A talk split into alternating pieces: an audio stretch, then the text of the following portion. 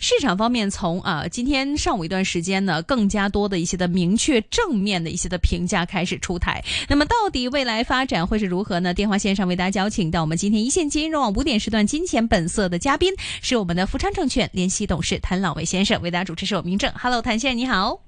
你好，Hello 啊，也看到您其实，在不同一些的专业里面也表示到，您现在对于市场方面，哎，表示切勿看淡，是因为最近中央方面出台一些的好消息吗？还是港股方面的一个底部，哎，真的这个估值非常的吸引，或是因为其他很多很多的利好因素呢？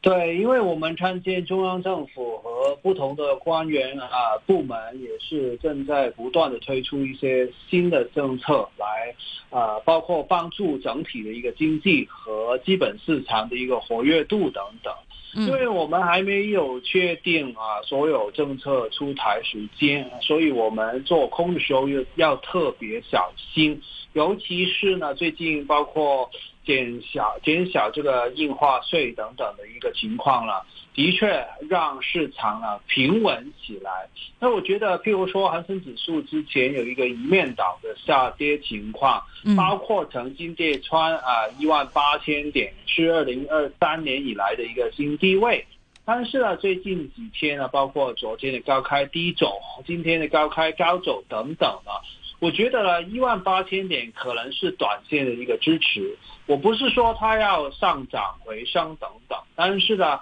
已经不是个一面倒的下跌，所以呢，来到现在这个水平啊，我们可以及时的观测。观测新的政策有没有效应和指数是不是真的可以在现在水平企稳震荡吧？嗯嗯，呃，其实前一段时间港股不断的下挫，有固定的一些的因素，呃，一些的阴霾在影响着，也是市场对于这一些的问题觉得实在好像是解决不了。当中就包括这个内房方面，以前也问过谭先生对于内房方面的一个看法，呃，最新也看到了政府其实在呃内地方面的，无论是房贷还是房屋建设等等，都有很多的一些的政策出台。今天内房方面也走强啊，像碧桂园、融创中国方面也涨超过一成以上。您觉得现在资金靠岸内房是期望着未来有一个反弹吗？还是对于内房的一个问题，你们真的看到了一些的呃向好的一个信号呢？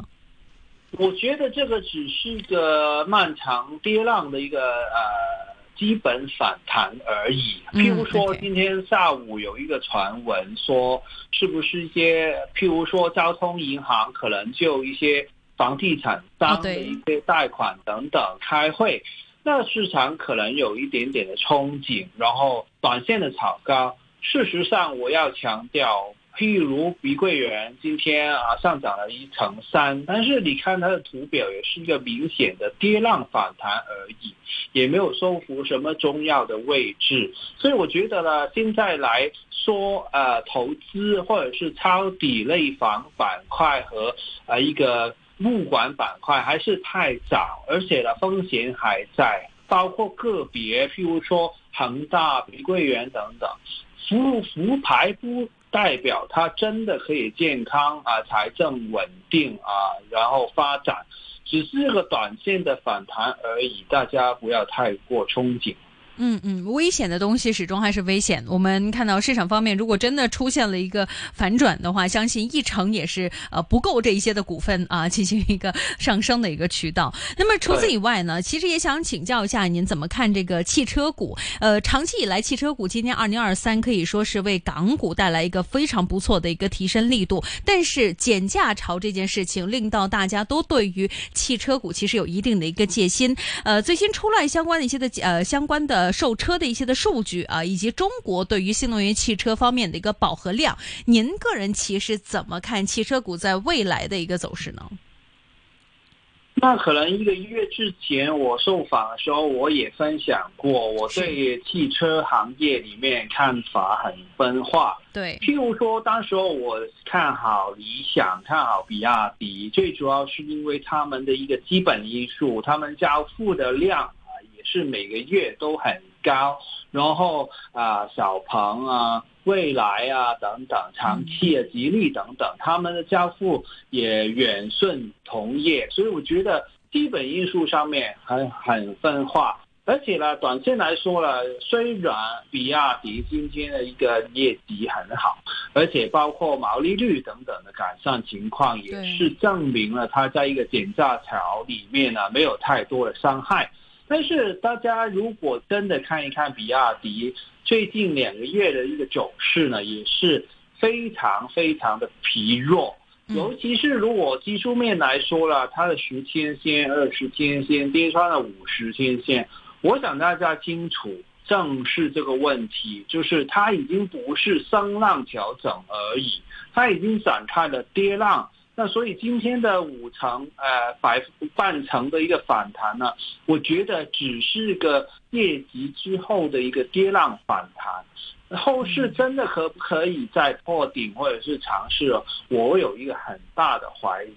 所以我觉得呢，反正大势现在还没有确定的见底。而且呢，汽车股份也是非常分化，包括基本因素这么良好的一个比亚迪也是转了弯的时候了。我觉得现在可以考虑的只有理想啊，所以呢，大家也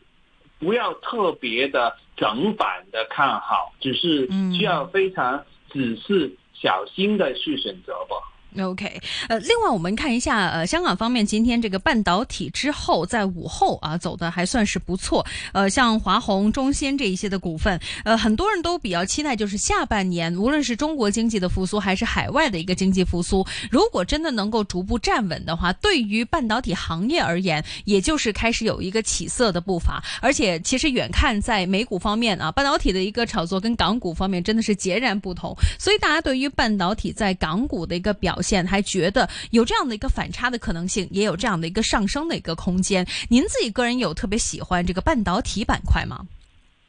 我觉得在香港上上市的一些啊国内啊的一个呃国产的半导体公司，我觉得。还是需要小心一点点。当然，外头的 NVIDIA 英伟达它是非常强大的一个股王公司，但是你看它不断上涨，但是然后中兴啊、华虹等等不断的下跌，而且呢也是呃逢底破底的一个情况时候非常弱势。呃，我曾经不止一次跟大家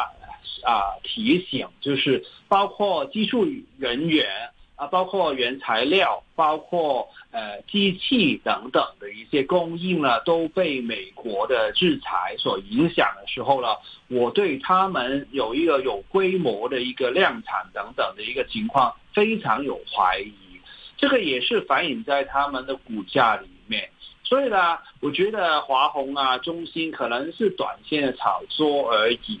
呃，还有就是你刚才说，如果我们憧憬下半年国内的一个经济可以好转等等，其实我对这个也是个平常心吧。因为我刚才说很多，包括内房啊，包括基本市场方面的帮辅助等等的一些政策，我觉得呢，它只可以呃让市场稳定下来，不要一面倒的下跌。但是要用这些政策来刺激一个牛市啊，或者是真的上涨升浪啊，我觉得你看人民币，你看内地经济的数据来说，现在还没有足够的一个证明让我们有信心，所以我觉得了，现在是大势可能维呃回稳，但股市一个止跌上涨的情况。所以我们在憧憬啊经济复苏之前呢，我们还是需要更多的证明啊。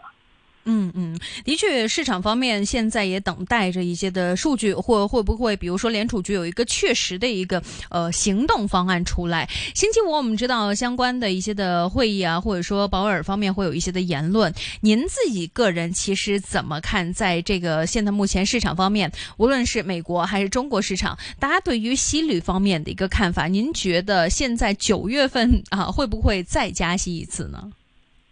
那我的看法没有改变啊，我跟上一个月的分享一样，就是我觉得国内在减息其实没有太多的一个利好啊，只会让人民币可能越来越低，因为中美相关呃双方的一个货币政策的不对称，所以我觉得呢，呃减息可能不是呃中央啊人行的一个出路。呃，如果美国来说了，我觉得从现在目前的一个利率期货来说了，就是九月份有八成的机会不会加息。我觉得这个也是呃蛮有理由的。为什么？就是因为现在呃美国的通胀已经有一个稳定回落的一个迹象，而且呢，现在利率已经很高，差不多已经五点二五到五点五的一个高水平。以前啊，历史上这个水平已经可以触发很多的危机了。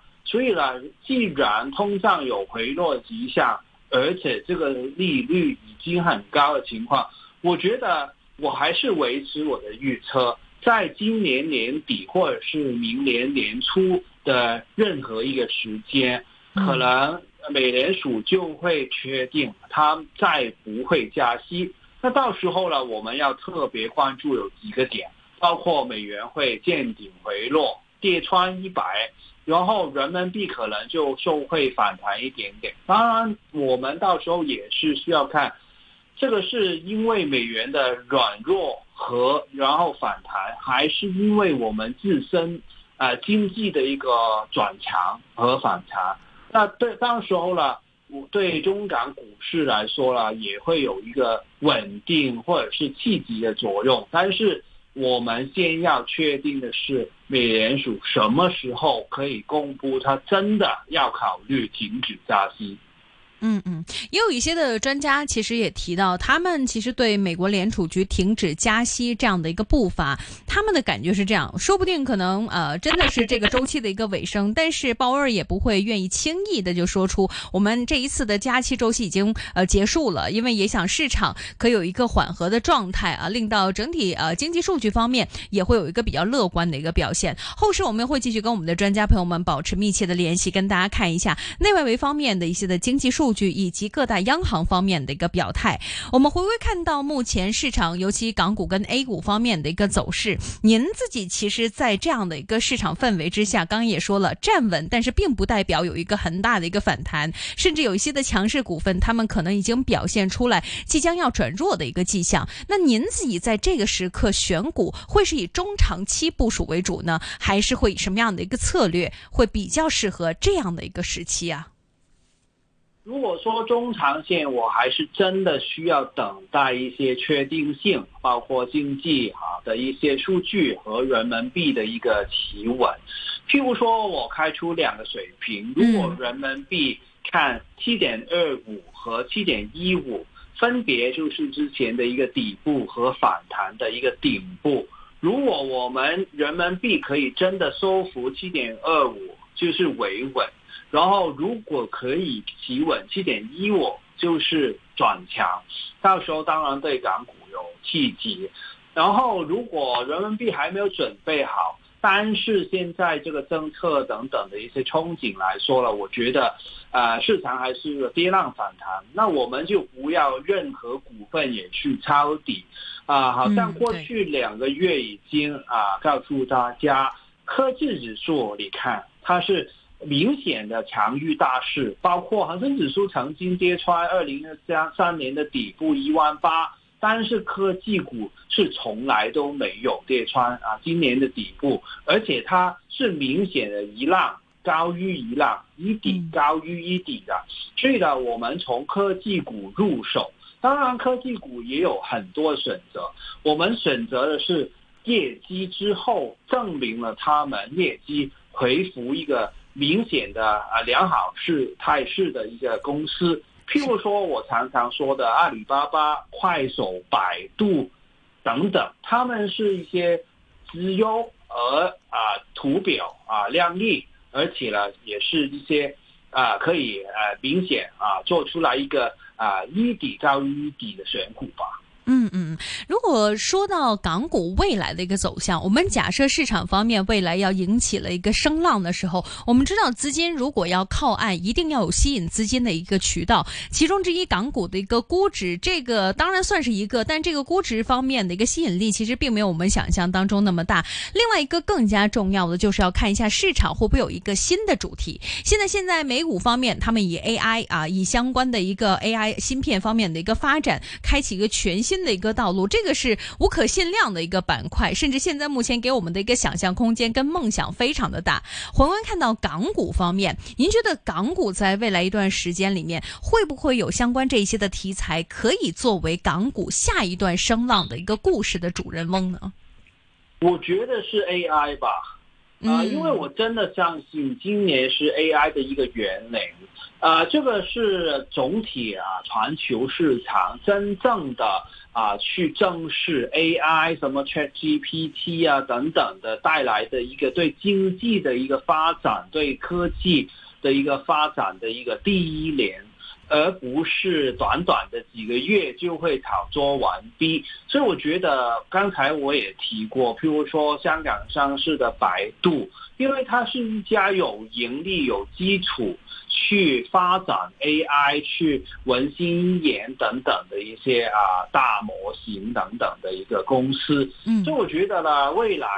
呃，如果真正的市场的情绪啊看好了，然后市场就重归这个 AI 的故事，也是因为科技股份、平台股份已经脱离了之前两三年的一个监管的等等的因素。阴霾过去，然后我们看见它的业绩复苏等等，就是他们可以重新被啊、修订估值的一个最大的原因。然后他们现在已经有好的图表，就是证明它已经准备开始一个声浪了。嗯，OK，呃，其实，在 AI 方面的一个领域，很多人都比较关注香港本地啊。但是今天市场方面有一些的消息就说到，像商汤方面，或者说也包包括呃相关的一个产业链，到底有没有具体的一个价值在？您觉得，其实如果真的是 AI 方面的一个产业链在香港方面呃的一个投资的渠道，除了真正是投资一些的相关 AI 方面的一个产品以外，您会不会有其他，比如说像呃一些的我们说产业链，呃或者说其他相关的一些的股份，您觉得现在目前具有一个不错的一个市场价值跟基本面的呢？有啊，除了嗯百度，就是联想九九二。哦呃，，OK，我强调，市场现在对九九二的认识真的没有太足够，因为哦。每、每一个人看他的业绩成立倒退九成，就觉得他是很差很差的公司。是，他的业绩倒退只是因为他的 PC 个人电脑的业务，但是呢，大家如果真的 study 一下，嗯。他现在跟啊、NVIDIA 的一个合作，在 GPU 这个领域上面的发展，和因为每个人用 AI 人工智能生成什么的时候，都需要硬件，包括电脑、半导体、GPU、server，然后还有储存的一些工具等等。嗯所有都是联想是龙头，所以你看每一次过去两个季度的业绩，你看 P 师以外的一些，包括刚才说过的一些啊数据中心啊啊等等的一些发展，联想已经证明了它很高速的增长，所以这个是新的亮点，而且你看。发布了业绩之后九九二不是没有在，不是在下跌，反而就是见底在反弹了。OK，大家要关注相关的一些的产业方面的一个发展。今天非常谢谢我们的谭先生的专业分享。钢铁有股份，谭先生持有吗？都没持有。好的，谢谢您的分享，我们下次再见，拜拜。